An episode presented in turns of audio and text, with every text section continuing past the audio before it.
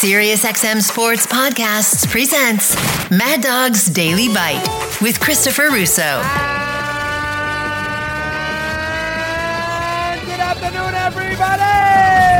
We want to spend some time on the San Francisco Philly game, so why have me do it when I can have the expert on who has done all these games all years, done a great job with Kevin Burkhardt, was in Philadelphia yesterday for the demolition with that Niner offense. What a performance. Scored, what, five times in a row? Uh, he's Greg Olsen of Fox. He says hello. Greg, nice to have you with us here. Congratulations on a great two year run. Good to have you aboard. How are you today, okay? Yeah, I'm doing great. It's good to be on. This brings back uh, a lot of memories for a North Jersey kid who listened to a lot of fan WFAN driving in the car with his dad. So there you fun. And I saw you play in high school, and I knew how good you were. So there you go. I was over there to see our buddy Pat Cosgrove many a game Absolutely. to see you dominate. So I, I knew a tight end and everything else. So we got a lot to do here. First, the Niners. I think you'd agree. Right now, uh, it's listen. A lot can happen, injuries and everything else. But right this second, on December fourth, and it's more February fourth. You want to be not December fourth. But right now, pound for pound, they're the best team in football. Would you agree? Yeah, I, I think that's I think that's pretty clear. I mean, they, I think it's pretty obvious. They have the two most impressive wins of the year. Yesterday being one, and taking down, you know, who was perceived as being one of the top teams, but definitely the best record in the league in Philadelphia. And then, you know, about a month or two ago, and you know the way they handled Dallas. I mean, you, you could argue two of the best teams in the league, Philly and Dallas. San Francisco has beaten both of them and put up 40 points plus in, in each game. So this iteration of this of this team, especially with the health now back on offense, with Deebo back and Trent Williams, it seems like after the bye week now they've kind of found their stride um, after losing it there for a couple weeks prior. Yeah, I agree. This is the hardest team to beat. If they stay healthy and they continue to play at this level, they have the best roster, and I think schematically, all things considered, they're the hardest beat going to the Super Bowl, no question. Uh, do you think uh, Purdy answered all the calls yesterday of whether he can win a huge game on the road? Do you now feel confident that in a pressure cooker of a championship game, if he had to, he's capable of taking a team down the field late in the fourth quarter? Uh, you feel good about that based on yesterday? What's your thoughts there? I do. I, I've been a believer on Purdy. I mean, we, we called his, you know, debut last year, got the home start against Tom Brady and the Bucs, and, and granted that Bucs team didn't turn out to be, you know, really what everyone thought, but obviously it was against head to head against the greatest of all time and Brady and whatnot. And we see we saw him from day one.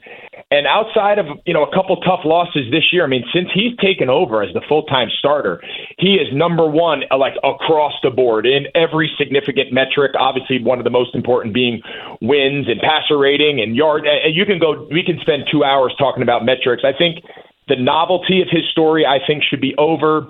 It's no longer just a feel good. It's no longer, oh, it's great and then everyone wants to present a caveat that he's a, a Mr. Irrelevant and the scheme is so good and Shanahan and all this.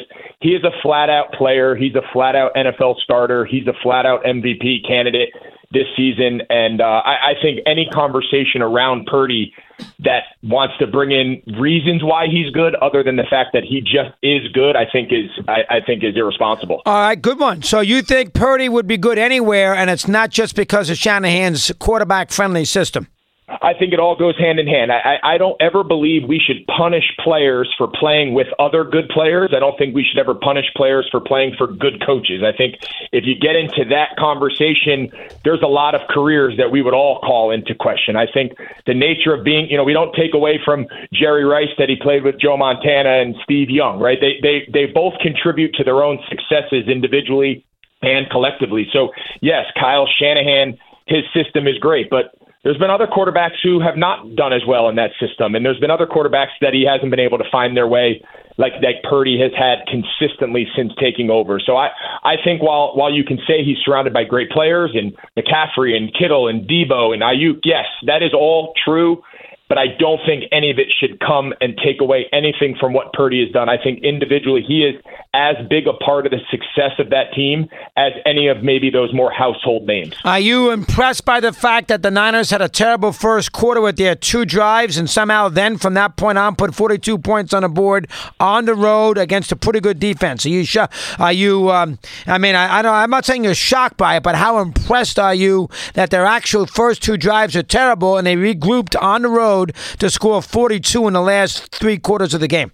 Yeah, it, the way the game started, I mean, Philadelphia came out rolling. I mean, it, it looked like for a minute that it was going to be a runaway in the other direction. I think the saving grace was even though they allowed Philly to go back to back down the field on offense, San Francisco's ability to stop. So going into that into that game yesterday, we showed the graphic right before the first field goal. Philadelphia had scored on six consecutive red zone trips. It was the most it was the longest streak current streak in the league this year. And then their first two drives ended field goal field goal. So what felt like a disastrous quarter, they had minus 6 yards of offense San Francisco did. Philadelphia was well over a 100 and the score was six to nothing. So I think at the end of that quarter, for as bad things as bad as things went for San Francisco, they're saying, all right, we're down six nothing, and then it was just an onslaught. They scored on the next six possessions six touchdowns in a row, all offensively, and it was a runaway. So it, the, the beginning of the game was two possessions in the red zone for Philadelphia led to six points, and then in the second quarter, two possessions by San Francisco that ended in the red zone ended in 14. That was the difference of the game, and then from there in the second half, it kind of got away from Philly. Who is the most important guy with Greg Olsen? Folks called the game. Yes, he does a great job with Burkhardt on Fox. Who is their most important guy in your eyes offensively? Who could they? Was it McCaffrey? I know you played with him. Who is the one guy in your in your view on that offense that they would miss the most if he was out? Yeah, so take take quarterback out because I, yeah, I think every absolutely. team in the league, every team in the league, whether it's Purdy or Josh Allen or Mahomes or J- Allen, um, you know, J- Jalen Hurts, I don't think any team is really prepared to lose their starting quarterback.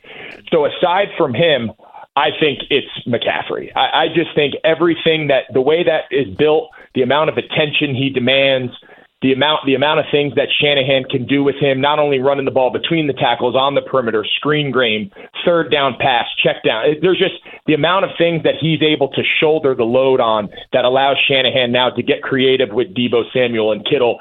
It's hard to believe there's an offense where Deebo Samuel and Kittle and, and Aiyuk are the second, third, and fourth options. I mean, it's it's unheard of. If they were on other teams, they'd be the clear cut number one. That's what makes San Francisco so unique.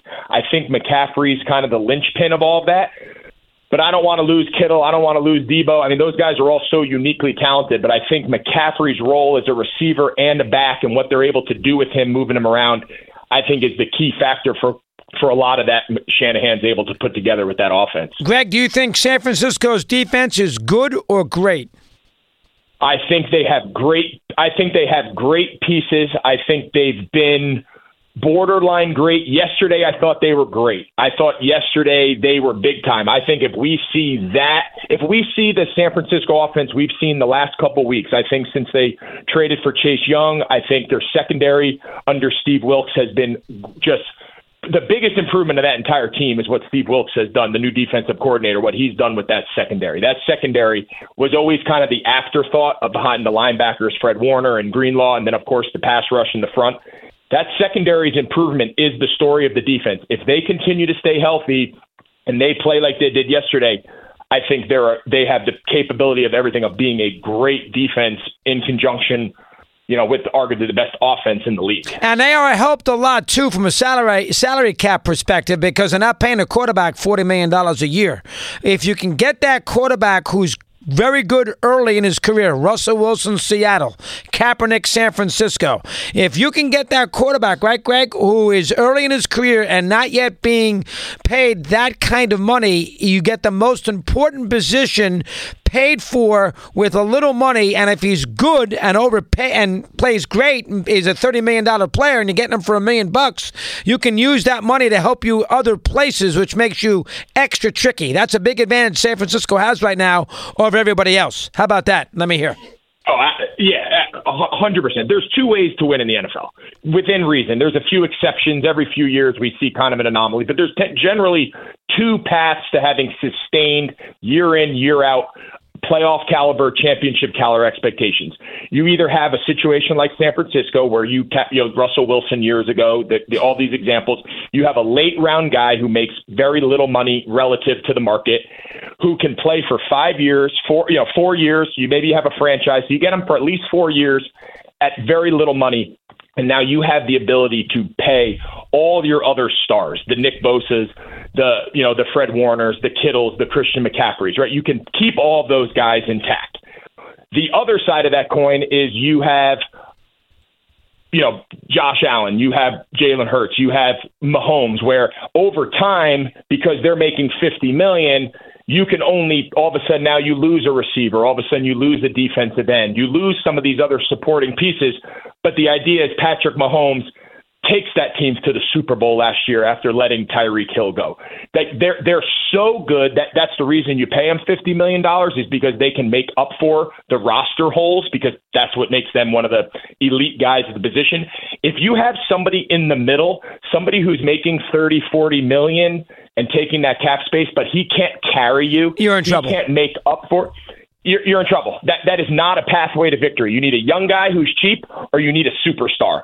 Everybody in between that's a tough that's a tough road to, to, to plow. That's a tremendous analysis, and I completely agree. All right, let's do the Eagles.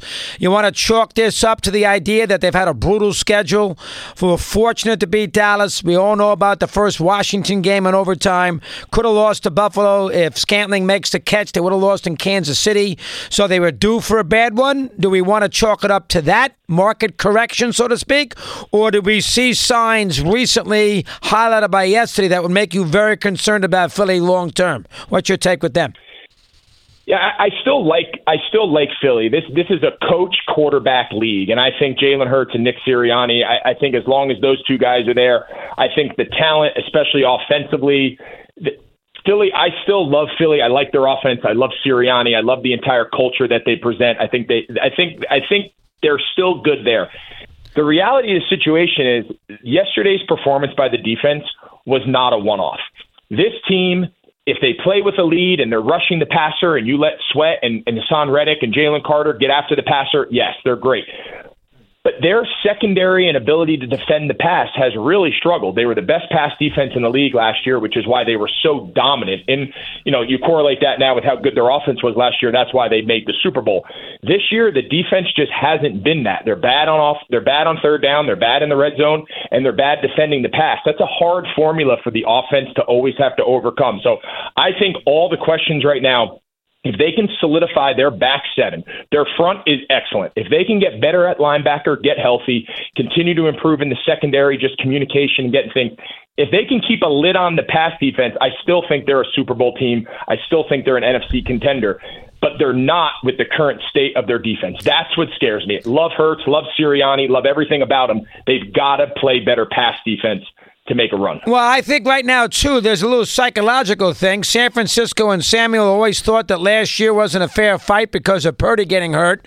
They go to San Francisco, they go to Philadelphia late in December. They they talk, they do this, they do that, and then they blow them out. And now you think about it: if San if Philly loses to Dallas on Sunday, I don't know if San Francisco is going to lose a game. If you look at that schedule, maybe the Ravens on Christmas night, but probably won't lose a game, which means you're thinking about Philadelphia having to go go out there to win a championship game, and that will be very difficult to do to beat the Niners in that building in late January. Plus, the Niners would have the week off because they would be the one seed, and Philadelphia would have to play Dallas in round two. So, a lot of things right now favor San Francisco in the NFC. What's your take with that? Let me hear. Yeah, and absolutely. And, and the biggest thing is we started off, San Francisco right now has the tiebreaker over both Philly and Dallas, right? So Philly and Dallas will play each other again next week. Philly's currently up 1 0. Now, in next week, Sunday night in Dallas, we'll see how that series ends up. But right now, Philly and Dallas have to have one more win than San Francisco, obviously, in the playoff standings to be above them. San Francisco just has to tie them. If San Francisco just finishes even even with those two, they win the tiebreaker because they've won both head to head. So that's it. Down the stretch here now with five weeks to go, that is a huge, huge benefit for San Francisco because the, the, you know the first tiebreaker obviously being head to head. So I, I think we knew this was a touch, tough stretch for Philly. I think in fairness to Philly, the the gauntlet they've been on between the Chiefs, Buffalo come from behind, emotional big games. Then you have San Francisco coming to your house. Now you go to Dallas. They got to get through this Dallas game, and then they're the last couple weeks of the season, everything kind of settles off. So they got to they got to hold serve here the best they can and stay alive. They have a lot of wins at the end of their schedule. Philadelphia dudes coming up, but they've got another two weeks until they can get to it, and they gotta they gotta hold on and catch their breath a little bit. Are players motivated in the NFL by home field? Does that motivate a player or not? Absolutely. I, I think every player loves playing in front of the home crowd, loves sleeping in their own bed, loves not getting on a plane flying cross country. Even though the home, you know, during the regular season, I think in the last couple of years, we've kind of seen that home field advantage, at least statistically across the league, kind of shrink. It, it, it's not as big as an advantage with the way teams travel now and the private jets and what we know about nutrition and everything. The, you know, being on the road is not as big, but I think come playoff time, come the biggest moments, I think being in your home stadium, being in the comfort of your own city, the comforts of your own fans, I think in an even game, definitely can can change the outcome. So yeah, I think every player, especially now with only being one bye, I think the bye is the other element. You get that bye and you, you sit at home on wild card week, man, it is the best feeling in the world watching other teams beat each other up and just wait for the winner. No, it's almost like you already got to win. You know, uh, you've won a game already no if you get the bye. The other thing that's important, Greg, in the and I'll let you go here in a sec. The other thing that's important in the NFC is if you're the one seed, chances are you won't have to look at Dallas into the uh, into the championship game. If you're the two seed, you know, assuming that Dallas wins and Detroit wins and Detroit ends up to three, they would go play necessarily. I mean, there's a good chance if you're Philadelphia and you finish as a two, like San Francisco did last year, you might have to play Dallas before you play San Francisco. So Dallas as the extra team that Niners or Cowboys have to work through makes it also also tricky. So you have the bye, you have the home field, and then you have the idea that you might have to go through both of them to get to a Super Bowl. That's the third aspect of this NFC. How about that? Yeah. No, I think you're spot on. I think that's a huge, huge element, the way they reseed, the highest seeds and whatnot. The fact that either Philly or Dallas, who are definitely two of the top you know, call it five teams in the entire league, NFC, AFC combined, right? The fact that one of them is going to be the five seed in the NFC playoffs, have to play a road wild card game, and then be waiting on if everyone else holds serve and the other wild card teams lose, you know, they'd be the lowest seed. So they could go to the one, but if one of the other wild cards wins, they would go to the one. So the fact that such a top cal- caliber team, a 10, 11 win team, is a five seed changes the entire math there in the playoffs the way they reseed after the wild card round. So yeah, I, I think you could get lucky and get a good divisional round game, or you could get a tough draw and have a Dallas coming to your place in a wild card because they they went they beat a division winner in the first round of the playoffs and now you're for you know now they're coming well, to you. So I, I think all of that plays in. End of the day, get the bye, get the number one seed, and hope whoever ends up whoever ends up coming to you in the divisional round you'll you'll live with it. Well, remember last year, folks, it didn't work quite that way because the Giants, who were a lower seed, a six seed, they yep. beat the Vikings, yep. who were the two seeds. So as a result of that, the Giants went to Philly and Dallas had to go to San Francisco. If San Francisco's yep. the one, Philly's the two, Detroit's the three. Uh, let's say that, and and there's and everybody holds serve. Dallas would go to San Francisco, and Detroit would go to Philly. Philly. So theoretically, the Niners would still have to go through both. And that's another question. Last one, Greg. That's another one. Would you argue that you should do this via record? instead of divisional scenario. For instance, Dallas, if they have a great record, still have to play at Atlanta, who would have a bad record. And then San Francisco, the one seed, instead of playing the team with the worst record, would get the best wild card who's better than, say, Detroit. You think that should be changed? Yeah, I, I, well, I think especially now that they've introduced a seventh game, right? A seventh team, right? So now in the old days, it was only six teams made it. The top two got a bye, and then the two, you know, the three through six played the wild card weekend. Now with the extra wild card game, you're introducing the seventh best team in the conference, who, in you know, obviously in every year prior to the last couple wouldn't even be in the playoffs. So now you're introducing lower, you know, teams with less wins, you can make or break whether they're, you know, inferior or whatnot. But it does change the entire math because in the example you just showed, if all the division winners win, but Dallas beats the four seed, right? So they beat, so say the four seed is the winner of the NFC South. Most likely the winner of the NFC South will be the four seed. If Dallas beats them as the five, which you would imagine they'd be the favorite, or Philly is the five and they're the favorite, now all of a sudden you earn the bye, you got the number one seed. Yes, you have a home game, but now you have Philly or Dallas, whoever ends up being the runner up in the NFC East. Your reward in the divisional round is to face one of the top three teams in the league. So it gets a little dicey. That's why there's a lot of people that say forget division winners. Yes, you all make the playoffs. Those four division winners make the playoffs, but you don't you don't get one, two, three, four automatically. You might be the seventh seed, even if you win. You know, the NFC South winner this year probably has the seventh, sixth, or seventh best. You're record. right. Make Atlanta the seventh So- seed. You get automatically in Yeah, the playoffs, so- but make Atlanta the sixth or seventh seed, but doesn't get a home game. You could do that. That's a fair Yeah. point. Yes. Yeah. Right. So I think there's an argument to be made both ways. Um, I think now introducing that seven. Then listen, I, I benefited that one year in Carolina. We won the division at seven, eight, and one, and we hosted a playoff game and we won it. So, you know, it's it's a there's probably arguments to be made. If you're on one side of the coin, you, you make one argument, and the other. And you know, look what's going on in college football right now. There's an argument to be made for everybody, but the system's the system, and everyone knows the rules, and you got to deal with what you know. Good job. You might see the second best team in football next week with Baltimore. I'm assuming you're doing Lions Ravens, correct, on Sunday afternoon? So we actually, so we have, we actually have San Francisco again. So we're going to San Francisco. Oh, you're going to do we this. You got Seattle. You're doing that game. Yeah, so we got a good, we got a good, we got a good stretch here. So we got Seattle at San Francisco. Then the following week we have Dallas at Buffalo, and then Christmas Eve we have Dallas at Miami. Oh, they are going to give you that. being- I wanted to. I've been killing Burkhardt about this because I know he lives in L.A. and I wanted him to do the giant Philly on Christmas Day, which means it ruins his Christmas. So he gets down. so now he gets Dallas and Miami, so he can get home on Christmas Day, and he gets a great game. So you're going to do that 425 game, Dallas and Miami.